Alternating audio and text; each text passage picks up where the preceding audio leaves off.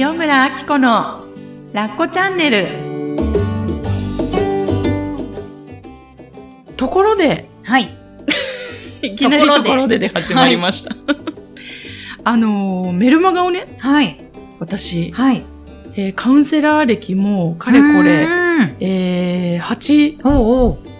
年目、なんですけれども、はい。初めてあメルマガを配信させていただく運びとなりましおめでて、とうございます。ありがとうございます楽しみ、楽しみ、楽しみ。ありがとうございます。もうね、やるやる詐欺で、まあ、かずちゃんはもう何度も聞いたことがあると思うんですけれども。いや、何度も聞いてないので大丈あ、夫そうですか、んあ、そうですか、んまだセーフ。うんうんうん。あのーはい、ブログがね、もともと大好きで、うんはいずっとブログ書いていたんですけれども、なんか最近ね、ちょっと違う媒体うん。が気になっていて、はい。で、なんていうのかな、あの、LINE アット、はい。ね、あの、登録してくださってる方もいらっしゃると思うんですけれども、はい。LINE アットも最近配信しているんですけれども、うん。LINE アット楽しいんですけど、うん。文字制限がね、そうなんですよね。もうちょっと書きたいなとかね、うん。行間とか、あのうんーうん。ね、なんか、うんちょっと自分の思う間を取りたいみたいな時に、うん。メルマガの方がいいのかなと思って、うんうんうん。今回ね、あの、配信させていただくはい。ことになりましてですね。はい。ありがとうございます。ます。で、えっと、まあ、LINE アットはそのままやり続けるんですけれども、はい。メルマガではね、もうちょっと、えっと、濃いというか、うん。えー私のお腹の中とか。うー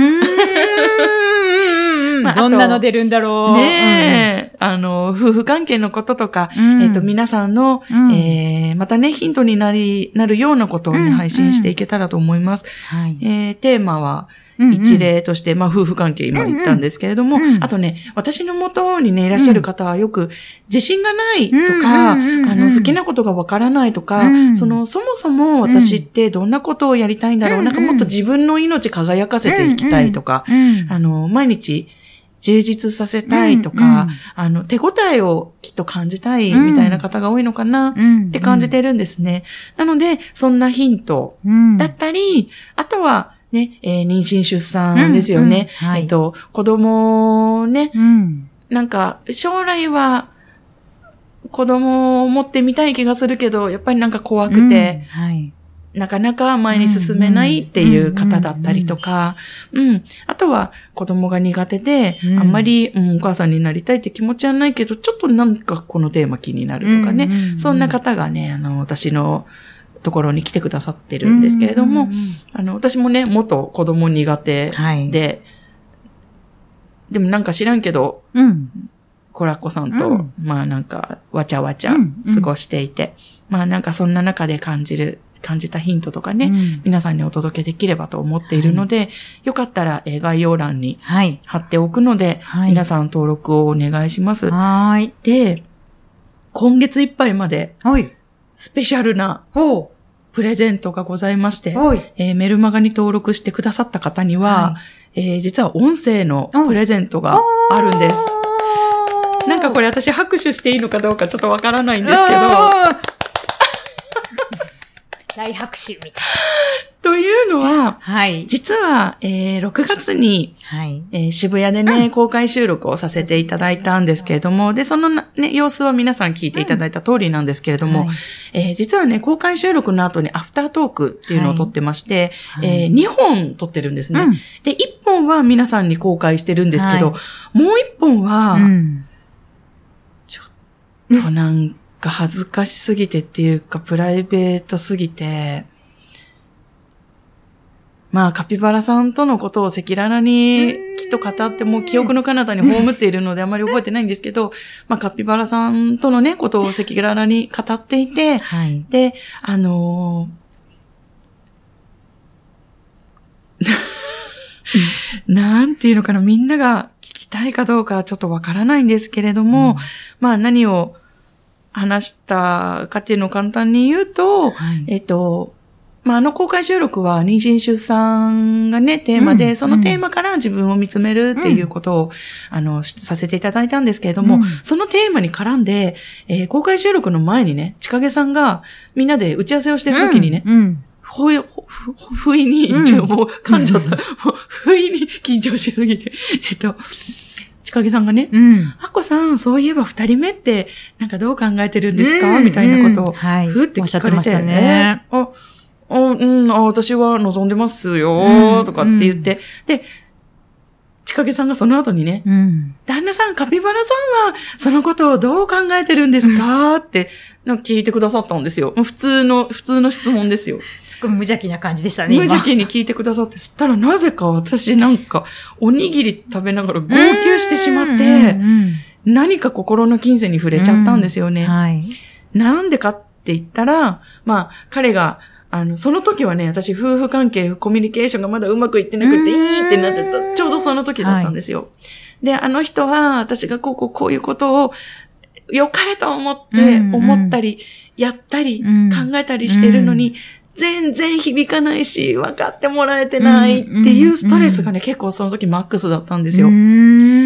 そうだったんですね。そうなんですよなんだけど、はいはい。そのクスな時に、ちかげさんから、な、私がその時一番願っていた二人目目っていううものを聞かれてね、はい。で、カピバラさんはそのことについてどう思うんですかって聞かれた時にね、はい。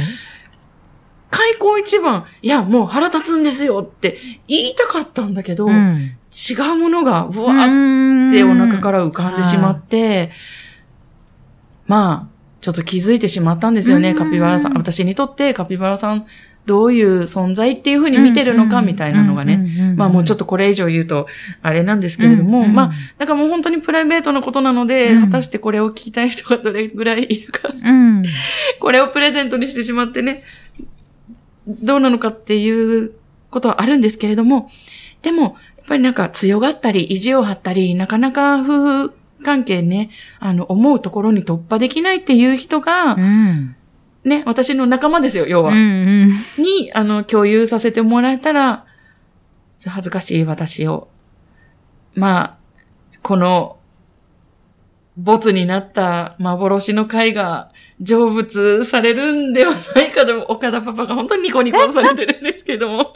はい。ね、もう、何回もね、あの、ボツにした回ね、アッコさん、そういえば、あの回どうするんですか？どうするんですか？ってね、あの、ちょいちょいつ、つついてくれるわけですよ。はい私はね、もう忘れて欲しかったんですけど。でも、まあ、もうどうせだったら、プレゼントしたらいかがですか？っていうことで、はい。やっぱ流れてきた船には乗るといううんうん。ことで、皆さんにね、あの、プレゼントさせていただければと思っているので、はい。もし、そんなんでよければ、皆さんメルマガ登録してみてください。はい。ねえ。いや、あの、楽しかったですよ。やだやだ、もう本当に。かずちゃんのね、そのね、いたずらなね、顔がね、本当に。みんなで聞きましょう。今月末までなんですはい、ね。今月末末ままでキャンペーンをしております。はい。はい、もうすぐですよね。今日、えっ、と、23日の配信だからね。うんうんうん急げ。はい。はい。ということでね、今日も、はあのーね、お話ししていきたいと思うんですけれども、うんうんうんなんかね、あの、私、まあ、や、ラコチャンネル、うんうん。まあ、基本的に私のね、色、う色をお話しさせていただいてるんですけれども、はい。かずちゃんの話をね、すごいね、みんなもすごく心待ちにしてるってことで、私もそうなんですよ。かずちゃんね、すごく、あやっぱり、身近に感じられるし、すごく、あの、かずちゃんの気づきがすごくいいヒントになるなってるんですよ。皆さんのご感想とかもね。そうそうそうそう。で、あの、まあ、最近かずちゃんとお話ししていて、すごく、あ、なんか、心が最近大きく動いたのかなってちょっと思わせられる出来事が、私なりにね、ちょっと感じたので、ななんかインタビューじゃないですけれども、聞いてみたいなと思っていて。はい、ありがとうございます。ね。あのーこの間、まあ、ちょっと前なんですけれども、うんマスターコース104期で京都のセミナールームに行った時うんうんうんうんに、えっと、昔のね、ジンさんの手書きのおみくじ。が置いてあるんですよ、うんうんセミナールームに。そうですね。うん。で、えっと、今はね、販売されていてトランプみたいな形で、うんうん皆さんもね、あの、毎日弾けるうん。ようになってるんですけど、うんあれの大元のオリジナルの手書きのうんはがきサイズのおみくじっていうのがセミナールームにあって、あそこに行った人しか引けない、うんうんそうですね。ね、おみくじがあるるんだよね。うん。で、あの、私たちも行くたんびに引いて、うんあの、今回も引いたんですけども、かずちゃんに出てたおみくじが、なんかすごいドンピシャだったんですよ。見てるこっちもドンピシャで。へーそう、それ、が、うんうん。大きく見せようとしているのは、小さいからだよ、だったかな？そう。ね。でも、まあ、かずちゃんちっちゃいからだよ、みたいな。そうそうそうそう。あの、体のサイズちっちゃいじゃないですか。そうそうそうそうそういう意味でもすごいドンピシャで。ね、ぴったりでしたよえね。ーって言って、かずちゃん背伸びしてるよ、とか言って。そうそうそうそう。ね、なんか言ってたんですけど、うんでもそうそうなんかそこからすごいなんか大きい気づきというかタイムリーだったってうん言ってたのはどういう、うんどんなことがあったの？なんだろう。なんかね、最近来るテーマは安心感なんですけど、多分ね、私、まあ、人には頑張らなくてもいいとか、うん。まあ、散々言ってましたけど、やっぱりね、うん。人に言うメッセージは自分に言うメッセージだ、じゃないですかね。うんうん。もうね、だからそれ、散々人にお伝えしてたってことは、まあ自分なんだなーってすごい思うんですけど、うん。なんかね、ずーっとずーっとずーっと私は、未だに頑張ってたんだなーっていうことをね、最近すごい感じたんですよね。うんうん。で、そんな出来事がすごいあって、うん頑張ってた頑張ってた、そう。で、なんかそれもうん。標準装備すぎて、うん。もう頑張ってる意識ないっていうか、んで、うん。そうすることが当たり前すぎて、うん。なんか、あの、すもう、なんて言うんですかね。もうね、すごい薄いストッキングをずーっと全身になんか張り巡らしてたみたいな。ああ、ちょっとなんかそうそう。不自由感あるんだけどそう動けなくもないみたいな。そうそうそう、動けなくもないから、まあ、別にそれで大丈夫だったんだけど、うんなんか気づいたら一枚私着てるよね、みたいなうん感じがあっそうて、か。え、そうちなみに頑張ってるっていうのは、うんうん常に気が張ってるみたいなこと？なんかね、常に何かを追い求めてるっていう感じですかね。追い求めてる。うん、なんか、うんなんかね、頑張ってるっていう言葉が適してるのかどうかはちょっとわからないんだけど、うん。なんか常に何かを追い求めてるっていう感じ。うん。だからもう、あの、えっと、次、次、次みたいあな。先の心配みたいな感じ？うん、心配みたいなのもあって、なんか、あそれをずーっと私はやってきたんだなっていうことに気づくことがちょっと最近あって、そうだったんだ。そうそう。で、何が別にん起こってるわけでもないし、うん。何、それが手に入ってなくても別にこう、今、何かすごい困るっていうことはないにもかかわらず、うんなんか常に心が何かを追い求めてるみたいな。で、それさえも気づかなくて、うんそういうものだと思っていたんですよね。でも、うんあ、なんかもしかしたら違うのかもって思って、うん。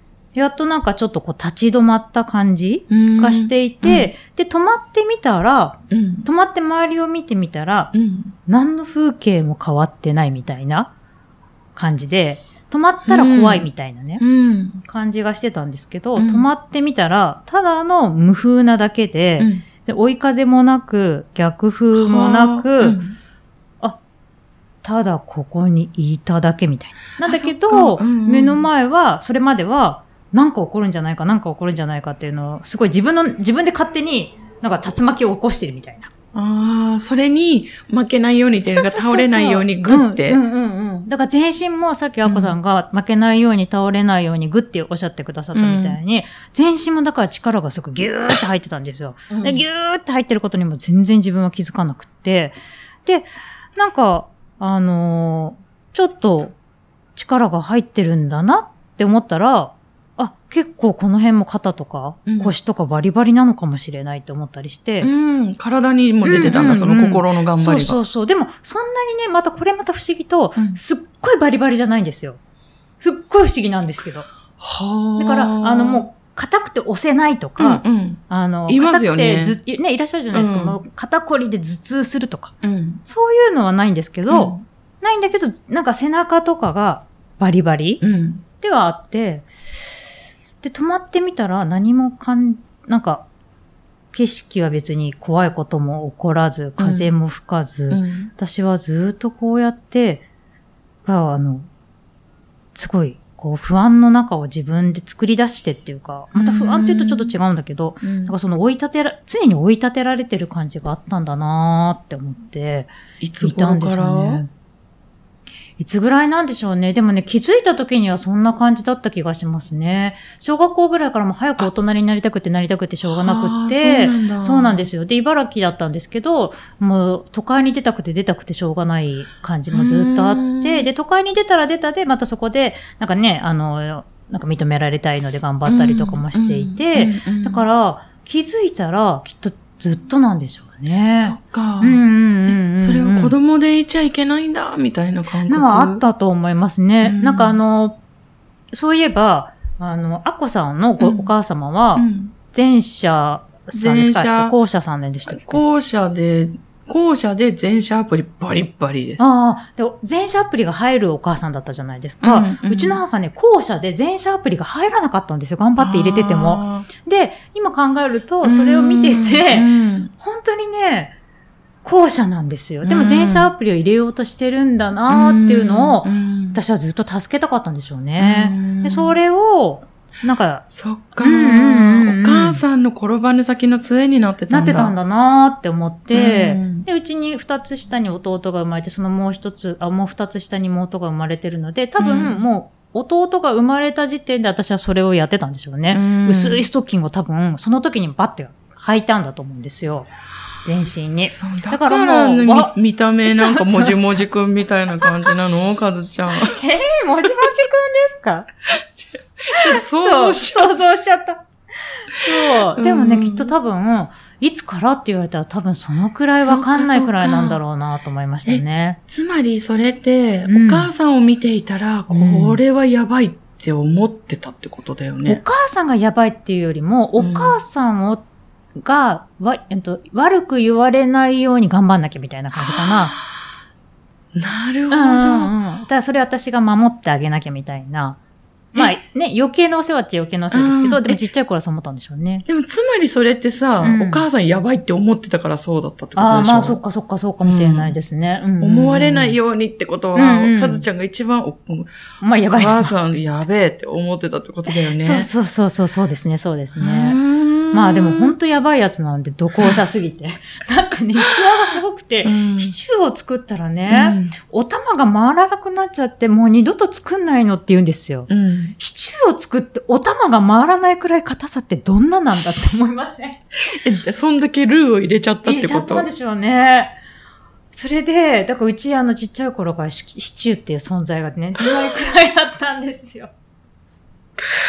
もう本当にそういう逸話はね、いくらでもあって、うんあ、でも子供としては不安だよ不安、ね。うん。不安っていうか、まあ不安がベースにあるんでしょうね。うん憤りですよね。なんで、うん何やってんだみたいな。うんなんか、ちゃんとできないことへの憤り。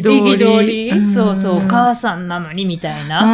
ああの憤りかな子供としてはね。そうそうそう。で、まあ比較的私はまだちょっと電車アプリが入ってたなって自分で自覚があるんですけど、まあうん周りから見たらね、わかんないけど、うん。だから、さらに全社アプリが入らないあの母を見てると、うん。イライラしまくってたんですよね、うん。きっとね。うん。だからもうこの家にいるよりも外に出たいってずっと思ってて、うん。それが多分原動力でずっと来たのかもしれないなって思いますよね。そうなのか。じゃあ、ほら、よく、かずちゃんご夫婦の話になるときさ、うんうんうん。もう、いつ離婚されても一人で食食べていけるぐらいの、何？なんか、能力はつけとかないとみたいな思ってた。言って、言うでしょ、時々。そういうのもそこから来てたりするのかしら、そうでしょうね。なんか一人で、だ家、ね、実家を出るってなって、茨城から東京に出てくるのって、やっぱ一人暮らしだから、うん今一人で何とかしなきゃだし、うんもうお母さんに頼ってもね、てんてんてんみたいなところはね、そっかあったの。で、あそう、だから、比較的そこからは、まあ誰にも頼らず、まあ頑張るしかないな、みたいなのが入ったんでしょうね、スーッとねあ、。そうなんだね。じゃあもう子供の頃から、うん、なんか身を預けるみたいうんな、頼るみたいうんな、そういう経験は、うんないですよね。うんないないないない。そっかそっか。うんそうだから、うん、きっとそこからもずーっと。頑張り屋さんそう。で、まあね、それがもう標準装備だから頑張ってる意識がね、うんやっぱなくて、気づかなくって、うんうんで、泊まることも大してなく、うん来てたから、うで、なんか、最近ちょっときっかけで、あ、ずーっと私はその子、追い立てられるようになんか生きてきたんだろうなーって。うんうんうんうんうん。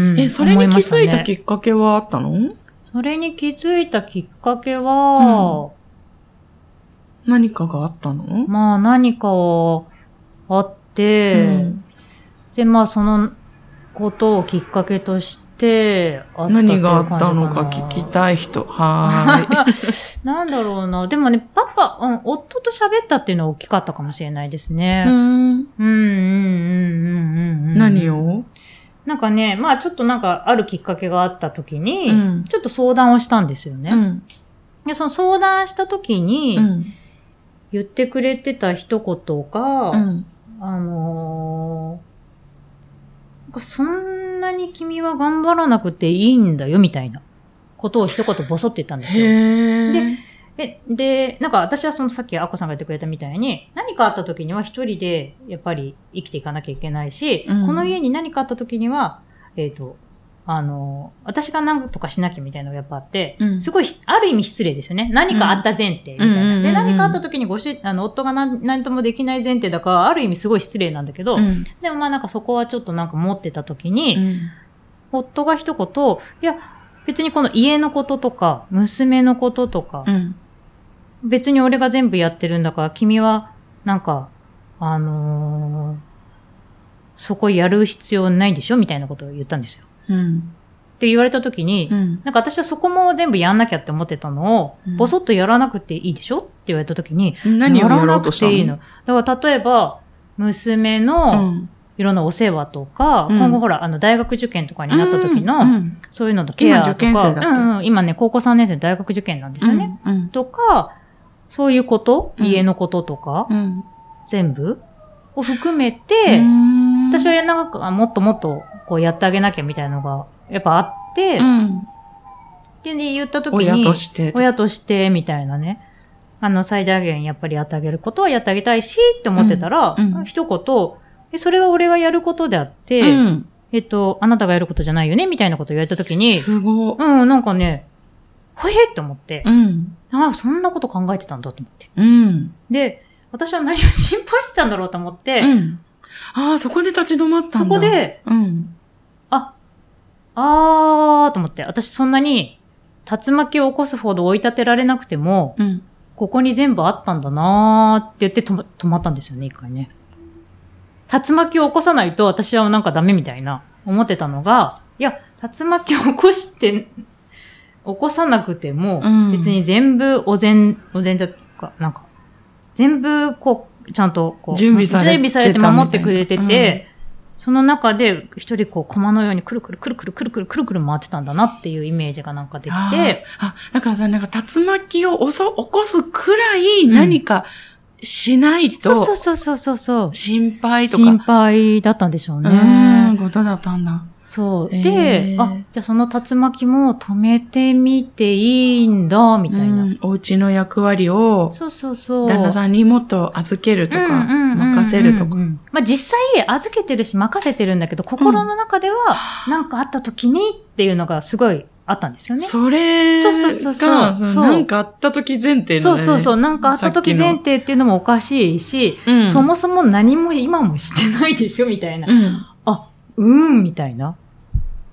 で、でも、やっぱ言葉で聞くと安心する部分もあって、うん、あ、その竜巻止めていいんだなーって思ったんですようね。ん。でそこで、あ、私は竜巻にずーっとこう、追い立てられてきたけど、うん。あ、もうその必要がなくなったんだ。なーって思って。ああ。そしたらなんかすごい、ほーって思って。だからなんか一番冒頭に言ったみたいに安心感がテーマっていうか、うんで、。そこに安心感があると、なんか別、あの、本当に好きなこととかやりたいことだけやればいいんだなーってなるっていうか。追い立てられたやりたいこととか、うんうん追い立てられたやらなきゃいけないべきがやっぱりあって、うんうんあそういうの止めていいんだなーって思って。うーん、なるほど。そうそうそうそう。えそれはつまり自分が安心する場所を確保するために、自分の居場所を守るために、すごいあれもこれもやんなきゃこうなきゃ、うんうんうんうんうんなんかいろんな人の役割を取ってまである意うん。うん味、うんうんうん。自分の周りを身を固めてたってこと？そうかもしれないですね。そうですうね。ーんそうそうそうそう。そうか、そっうか。んで、まあ、そんなことをしなくても、いや、大丈夫だよっていう現っ実が。て言ってくれたんだ。そうそうそうそう、あったんだよっていうことなんだと思旦那さうんですよね。んすごいねねえすごいなと思って。うん。そうそうそう。で、それを聞けてやっぱ安心もしたし、うん。ほーと思って、うその竜巻を止めてみようかなーって思ったっていう感じです。そうなんだううまあね、でも、つ竜巻好きだから基う本、ん。うんついついね、ちょっとまたね、竜巻っぽいとか思ったりとかするから、うんなんかね、難か、あの、なんて言うんだろう。完全に竜巻が抜けたかっていうとまたちょっと難しいけど、心配癖とか先回りして、あれは大丈夫とかね。うん思っちゃうからねそれ、私はすっごい助かってるんですけどね。かずちゃんがその、あっこさん明日の名簿もうプリントしましたか？とか言って、明日これ持ってきてくださいとか、わかりました、はーいとか言って、あっこさん名札忘れないようにねとか言ってね、すごい言ってくれる。かずちゃんありがとうって感じ。私は助かってるんですけど。そう。んんうんでもこっち側に来ていいいってことだよね、かそうそうずちゃんも。そうそう、うんああ、立ち止まっていいんだなーっていうところを、うんまあ、やっとなんか気づいたのかもしれないですね。そうだったんだ。うんまあね、かといってそんな完全に立ち止まれなくてもまあしょうがないかみたいな。でも立ち止まってるのか、うん竜巻の中にいるのかがちょっとまあ自分でよくわかるようになったっていう感じですかね。ああ、でもそれ、今まで分かんなかったところから意識できるようになるってまた全然違うよね。うんうんうん自分を客観的に見れるかうんそうそうどうかで。うん。へえ。ころかなと思いますね。そうだったんだ。薄いストッキングはね、もう本当にわかりにくい。もうなんか想像しちゃいますよね。カズちゃんが全身ストッキングを、全身タイツじゃなくて全身ストッキングを履いて顔だけこう出してる姿がね見えて。大きい着ぐるみとかならわかりやすいけど。そうだ。ね。そう、薄くて動けちゃうのは、えね。自分が自分でね、着て、うんがんじがらめになってたみたいな。ほんとほんと。